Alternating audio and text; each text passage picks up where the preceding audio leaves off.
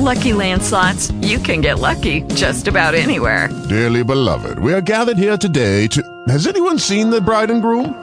Sorry, sorry, we're here. We were getting lucky in the limo and we lost track of time. No, Lucky Land Casino, with cash prizes that add up quicker than a guest registry. In that case, I pronounce you lucky. Play for free at LuckyLandSlots.com. Daily bonuses are waiting. No purchase necessary. Void where prohibited by law. 18 plus. Terms and conditions apply. See website for details.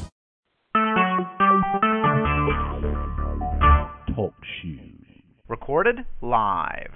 Hi, everybody. This is the Mixed Experience, and I'm your host, Heidi Durrow. This is the only live weekly show about being racially and culturally mixed, brought to you by a mixed chick who has mixed thoughts on a mixed up world.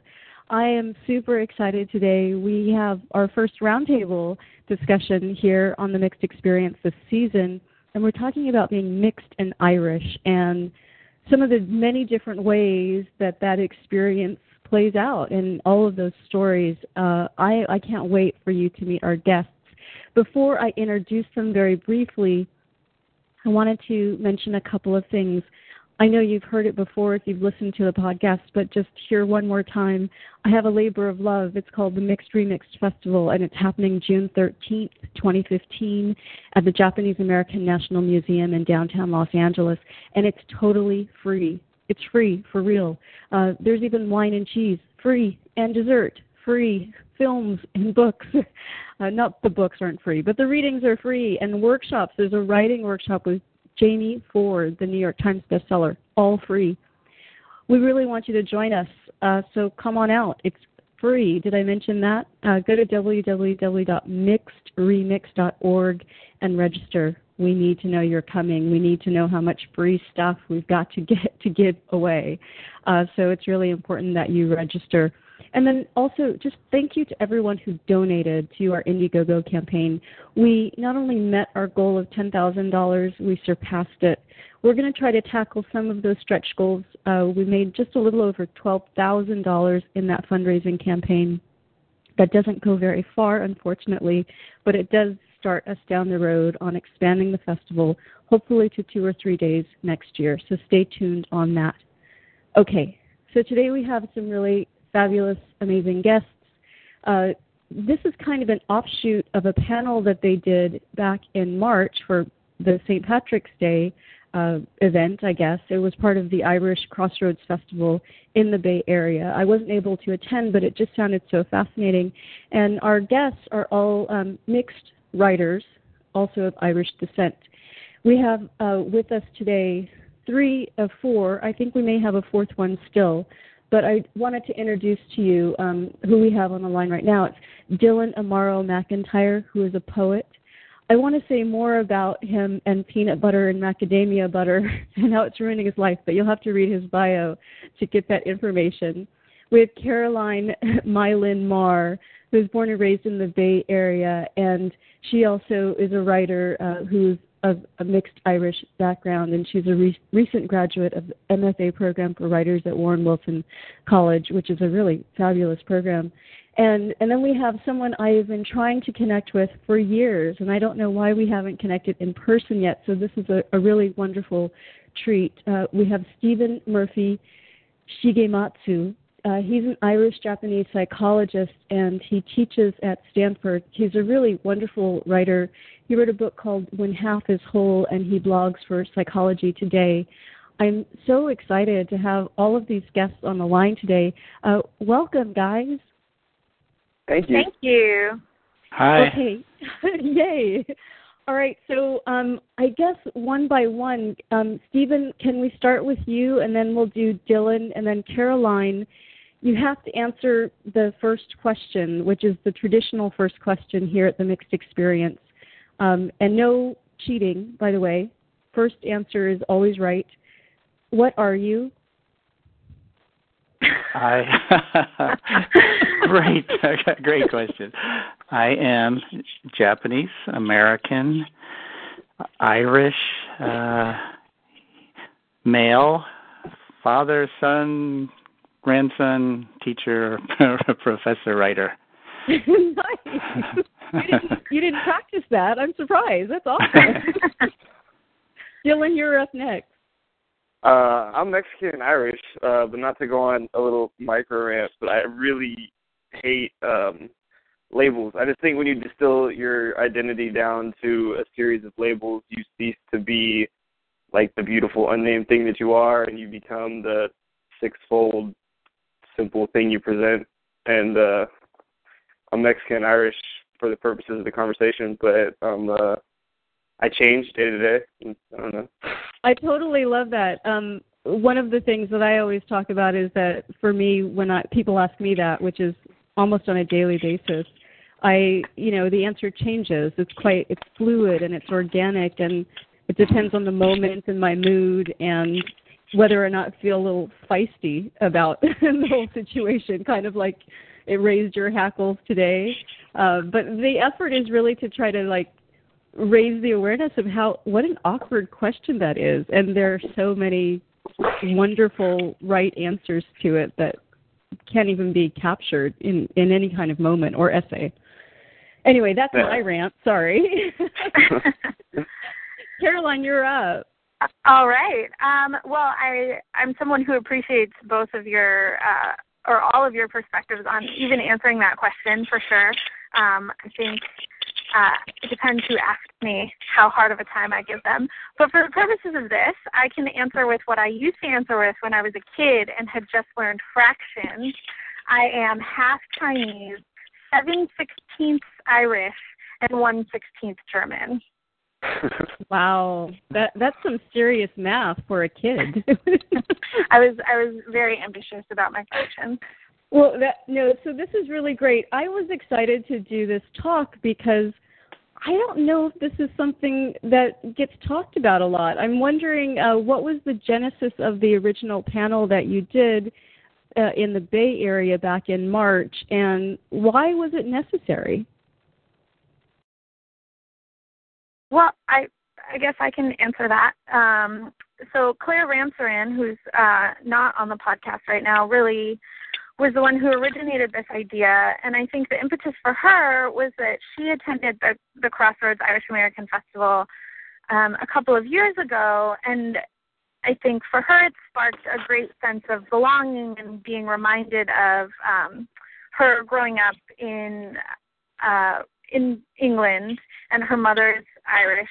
Um, and so feeling like she was in some ways around family and around community, and then also for her being mixed um, Irish and Indo-Guyanese, she was thinking about, well, where where is the place for me in this, and how can we have a broader conversation about what Irishness is? And then over the course of a couple of years, finally with the folks who coordinate the event was able to put together something and they were really excited um, about hosting the panel and very eager to expand the conversation about irishness. And so clare just did a great job of bringing together a group of folks um, you know through various events and connections that she had uh, to each of us. You know i think i met dylan when he was like a guest poet at the high school that i teach at. So we just sort of all came together um, in a way that made it possible for us to have a really interesting conversation. Now, I I mean I love that idea. I am um Afro Viking. I'm half uh African American and half Danish. and so whenever I'm around Danish people, I, I actually follow them in New York City because there seem to be a lot of tourists where I live and I kind of listen to their language and I feel like, "Oh, that's home place." But mm-hmm. but like Clare had that feeling, there still is that other piece of it. And I'm wondering for any of you guys, have you been looking for that place where that landscape that mixed and Irish belongs in? Was this the first time, or, or how how do you access um, putting together those identities normally?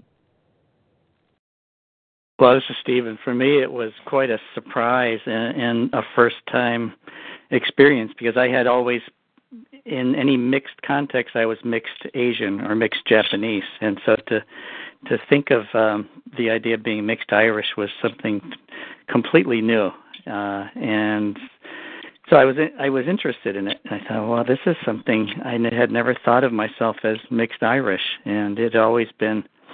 I think growing up in a context of where there were other Irish Americans, it was always the salient feature was that I was uh, Asian, and so that's what set me apart and that's what helped to define my identity. And then living in Japan and being in Japanese American Asian American context uh that was always I was always in relation to those Asian contexts rather than an Irish one. And so to to think of myself in that way as being mixed Irish was something completely new. Well, I'm wondering, was it a pushback just within yourself that you didn't necessarily identify that way, or did you find it in the community? I mean, for me, let me explain where I'm coming from with this question. When people ask me, you know, what I am, like I said earlier, I will usually say African American and Danish because my mother is from Denmark and um, I identify culturally that way because I speak the language and grew up with traditions and um, have family there and, and visit Denmark quite frequently still.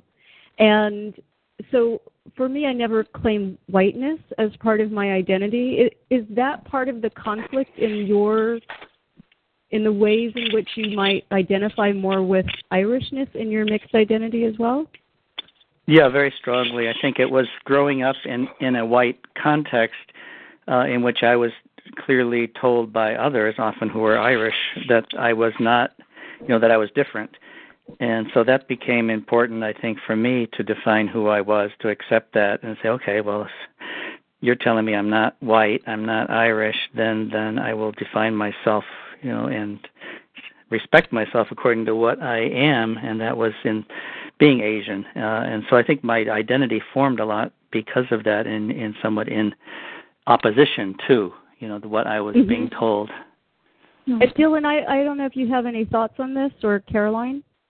Yeah, uh, this is Dylan. Um, I definitely felt a personal pushback uh, towards what you were talking about in your question.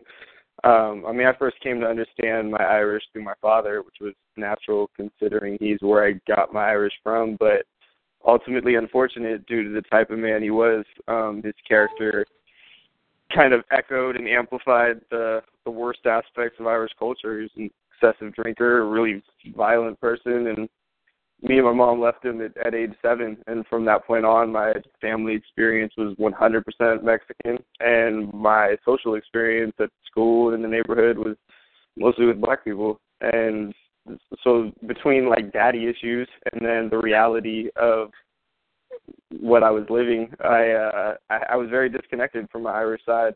Um and didn't didn't really care to explore it at first.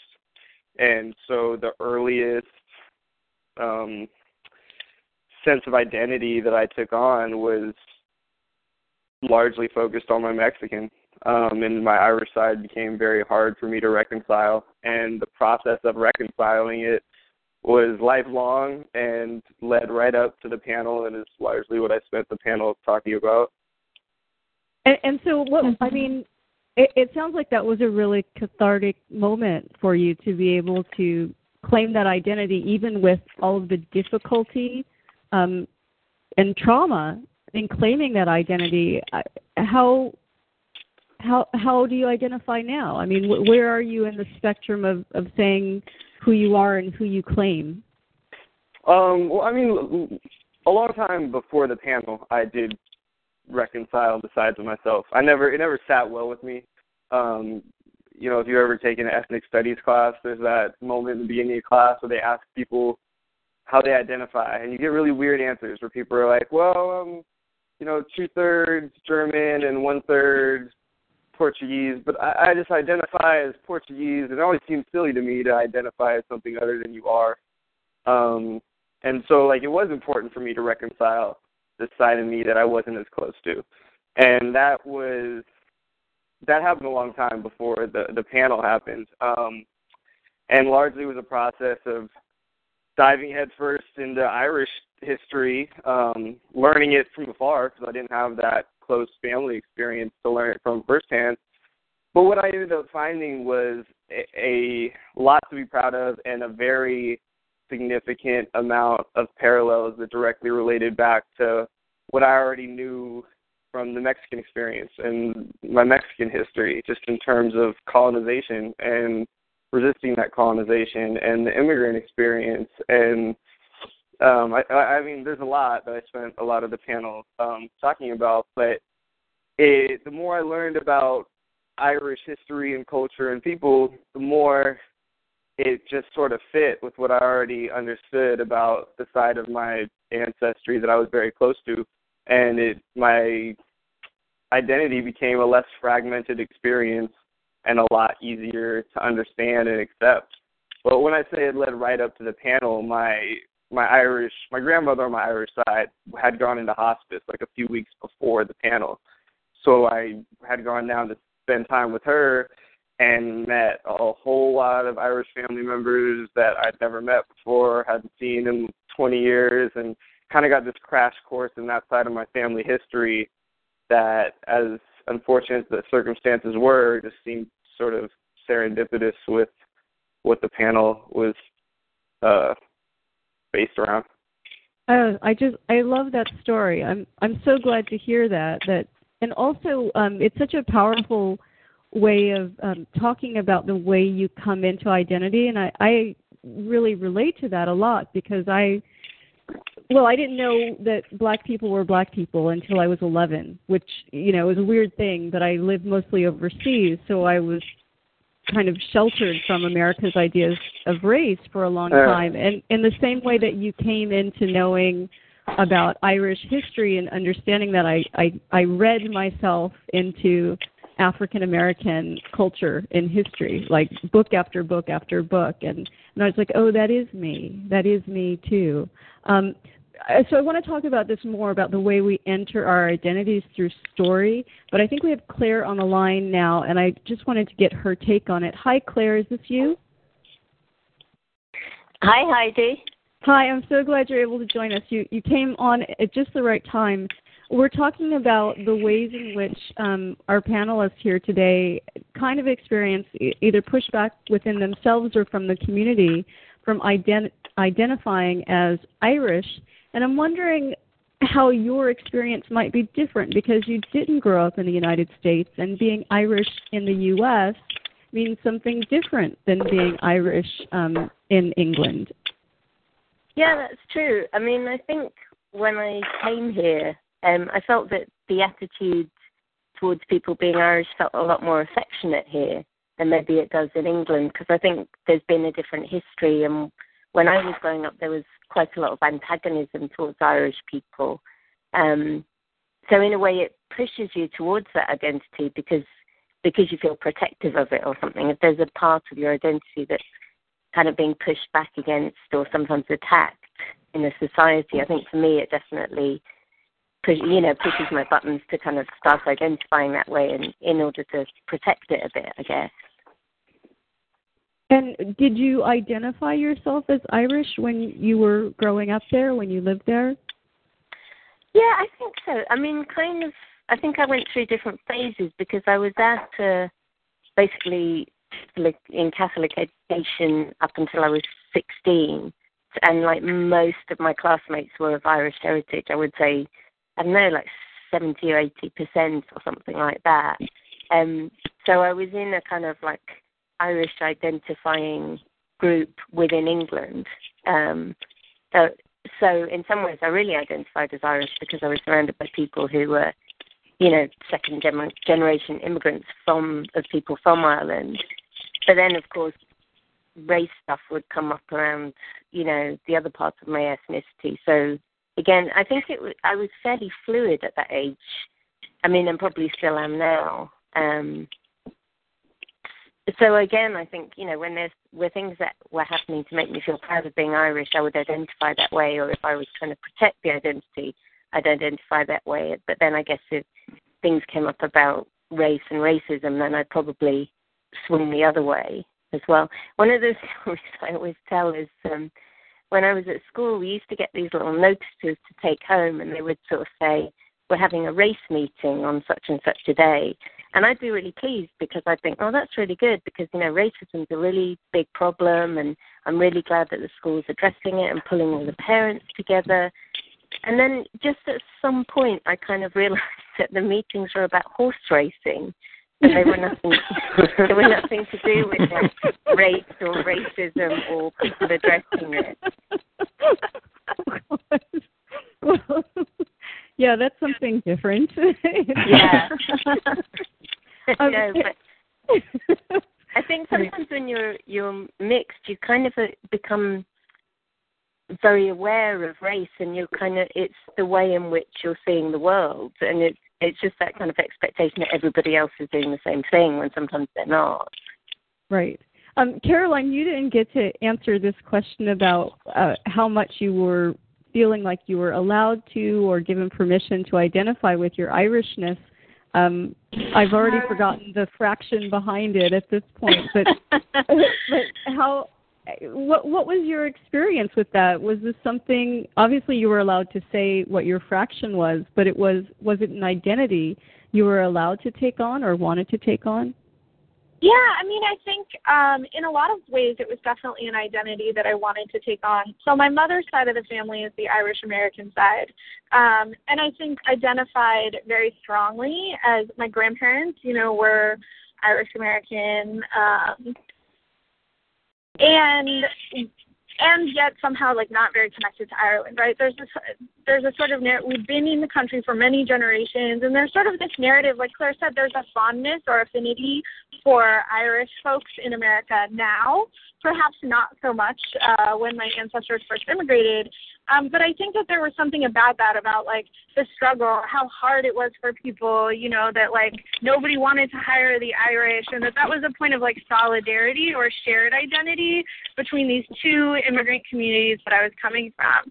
Um, on the Chinese side, the immigration history was much more recent. It had been my grandparents who immigrated. Um, my father was born and raised in the U.S. Um, so I think there was a way that it was like pretty accessible because it was talked about in our family and then i think there's a very real way that at least as a kid growing up right whiteness is definitely something in the united states right because race is a social construct and all of these things um it is totally privileged. And so being irish even if it was this oppressed or other identity that had this like glorious history of like struggle and anti colonialism was also still a, a point of access. And because my mother was the white one, right, and I was um I was a daughter and I, I wanted to look like her and I wanted to be like her and I do not look like my mother. Um you know, she's got blonde hair and blue eyes and lots of freckles and I look like exactly like my father. Um and so I think that there was a way that I, I wanted that I I was mad that my parents hadn't given me both last names and that I wasn't also a McDonough in addition to being a Mar. Um, you know, at various points but I think there were also ways that it, it felt really accessible or really normal to me to be both or to be able to have the and. Because my best friend growing you know growing up in the bay area my best friend all through elementary school was not only also mixed she was also mixed chinese and irish so we just Wow. we were You like guys had a reflected in each other yeah That that's really not fair. I've only found my posse in the last few years since I published my book, and like all the mixed race Danes have come out to me. We're like 18 now, half half black, half Danish people in the world. Yay! Okay, well, so th- we could go on forever, but I, I do want to continue the conversation and get some more of your voices in here. You're all writers, um, and this seems hugely important to me because I'm a writer as well. And I just, I'm wondering, what role does your writerness play in in in your mixed race identity? Like, why? What's the relationship between the two? I guess.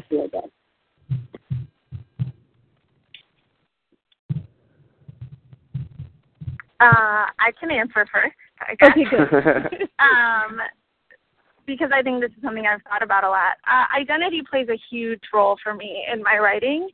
Uh, and I don't think just about race, but I think about a lot of things. And I, I think some of that may have to do with growing up mixed and being a mixed person in America and thinking a lot about race and its implications and, and what it means. Um, and then I think too, it's probably also influenced by the fact that I'm a woman, that I'm queer, right? Identity is something that I have thought about a lot um, and is important to me.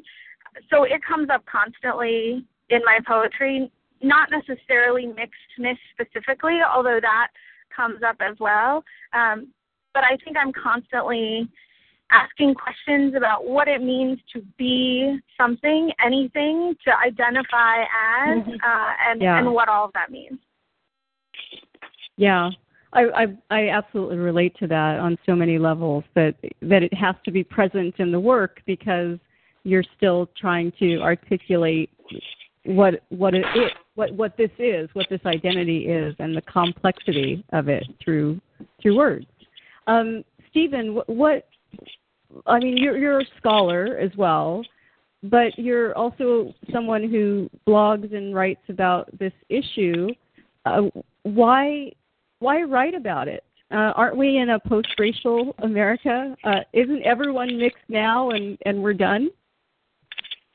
Right. We don't really need to have this conversation.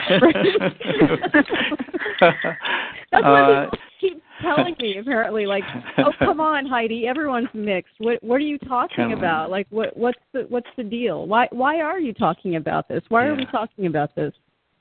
Well, I did start, like you said, as a scholar, and that was my uh, the way I was able to first really write about myself, and I realized how much, even writing indirectly about myself, there was a way in which I was helping, uh, I think, to understand my identity, and uh, and I think that's continued as I've moved away from more traditional academic type writing uh, into more of uh, purely storytelling. I think that that uh, continues to be a way of clarifying, and it also becomes a way of, uh, I think, connecting with the different parts of myself, but also that in the same way it um, it helps me to connect with uh, other people in the sense that when I first started this, it seemed like a very narrow focus of this small group of people who were identified as mixed race, and the more I've uh, you know talked with people over the years from different types of backgrounds and the more I've shared these stories the more I've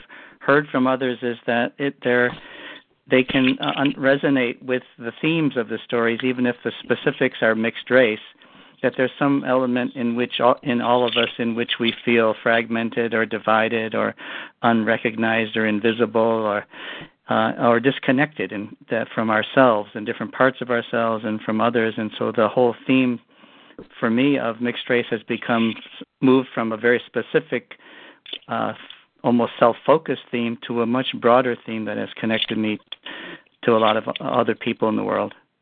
I I um, totally like yay and like my hands are in the air going yes yes yes exactly because always kind of the information I got from publishers was no one cares about a story about a black Danish girl. Like there is no demographic for that. It's too specific. Uh, But exactly what you said, Stephen, that what people recognize in the stories is this feeling of dislocation, of of being invisible, as you said, of being marginalized, of being an outsider somehow and not fitting into the identities that have been assigned. Um, I, I don't know, Dylan, does your does your poetry grow out of some of these issues that you have dealt with in your journey toward uh, bringing your divided self together? Yeah, definitely at times. Um, I tend to write about mostly about trauma and memory, often at the same time, so not always, and um, family and culture. So on the family and culture thing, um, certainly it has a lot to do with my mixed identity. Um, I also have poems about what I touched on earlier, just trying to reconcile two sides of myself that, at least at an earlier age, didn't seem to fit um, or or didn't didn't make uh, as much sense to me as they do now.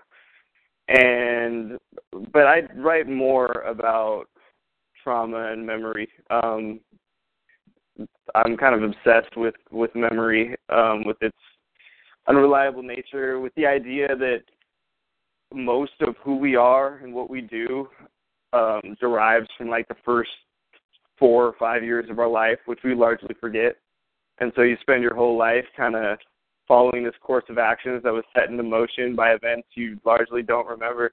And when those events include trauma, it, just becomes all the more complicated. And um, that sort of that dynamic um, is something I always come back to in my thoughts and my writing.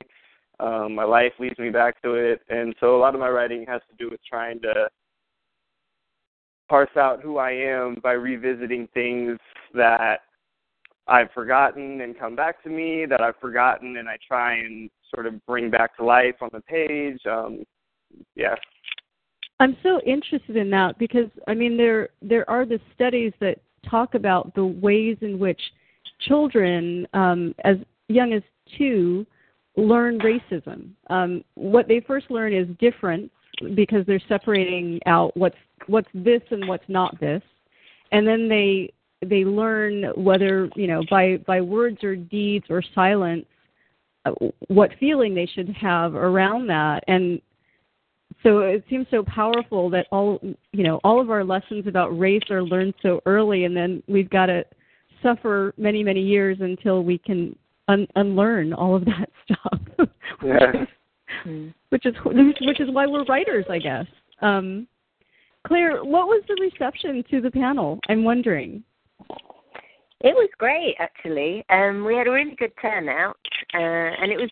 I mean, I don't know what other people felt, but I felt it was a real mixed audience. You know, there were younger people, there were older people, um, and I, you know, I think given that we were in an Irish American festival and the events I've been to from that festival before, I felt that the audience was more ethnically mixed than I've seen at that festival before. So that was great because I think it widened out the demographic, and also just showed that there was an interest in, you know, in the community in San Francisco to talk about these issues, to talk about being mixed and being Irish together, and that was part of the way of celebrating this month around, you know, St. Patrick's Day and sort of Irish cultural events. So I thought it was really good, and also the organisers were really enthusiastic about the idea. I mean, I I kind of floated the idea um, with Hilary Flynn, who's one of the organisers, a couple of years ago, and immediately she was very interested. And it kind of took us a while to get it off the ground, but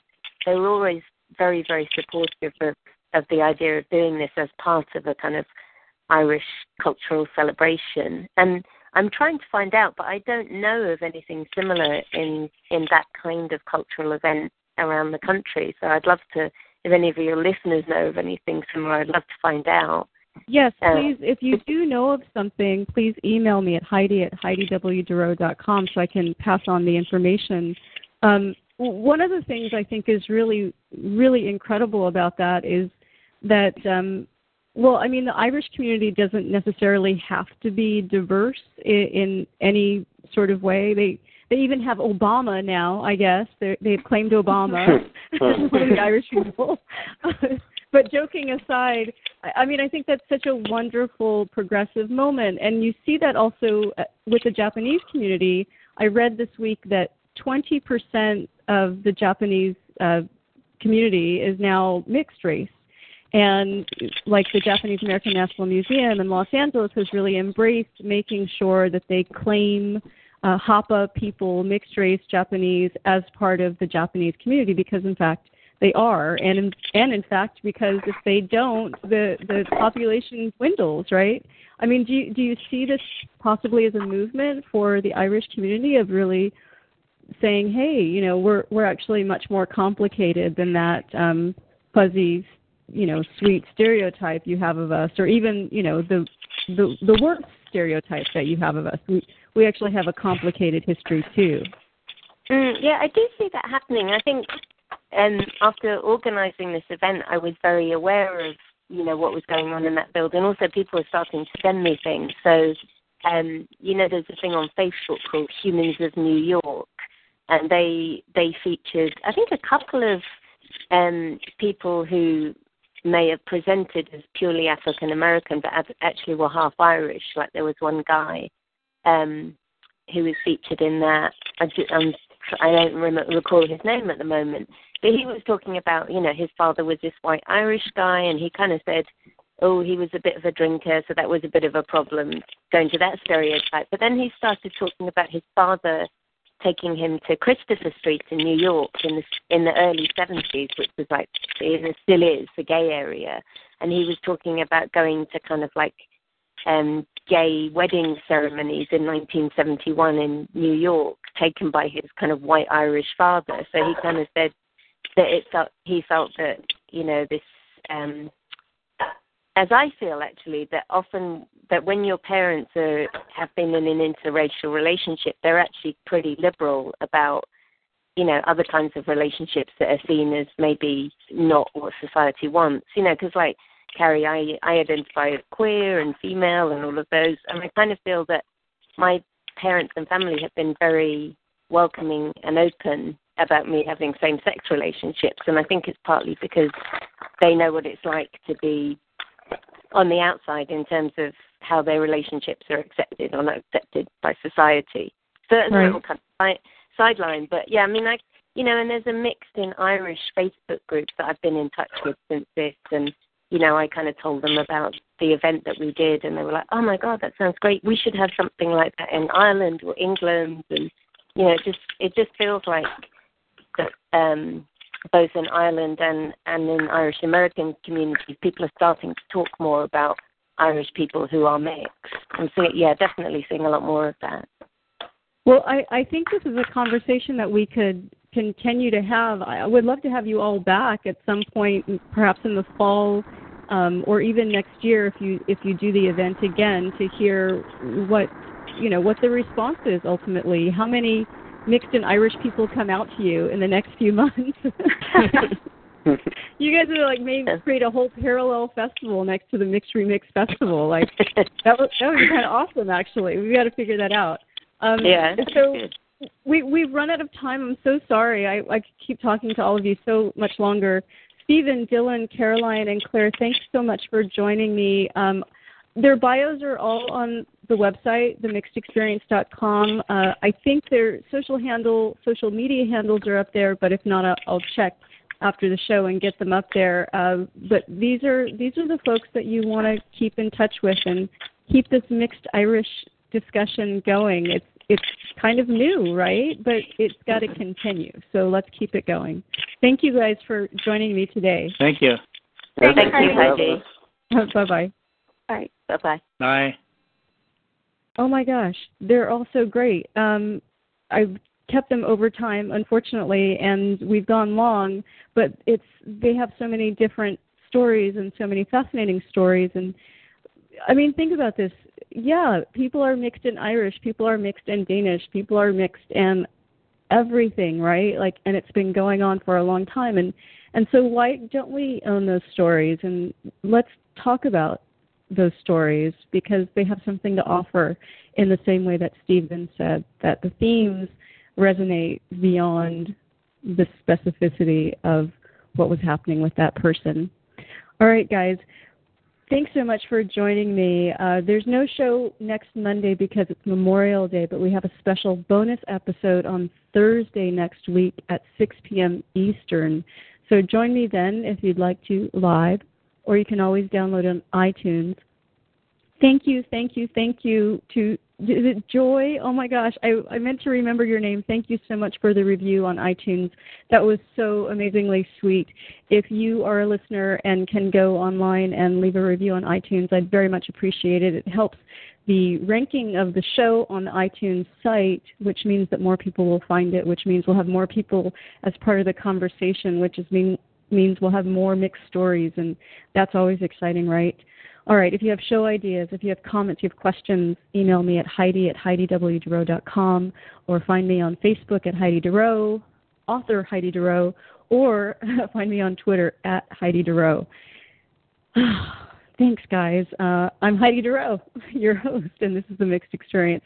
I'll talk to you next week. Have a great Memorial Day. Bye bye. It is Ryan here, and I have a question for you. What do you do when you win? Like, are you a fist pumper? a woohooer, a hand clapper, a high fiver. I kind of like the high five, but if you want to hone in on those winning moves, check out Chumba Casino. At ChumbaCasino.com, choose from hundreds of social casino style games for your chance to redeem serious cash prizes. There are new game releases weekly, plus free daily bonuses. So don't wait. Start having the most fun ever at ChumbaCasino.com. No purchase necessary. VGW. Void were prohibited by law. See terms and conditions. 18 plus.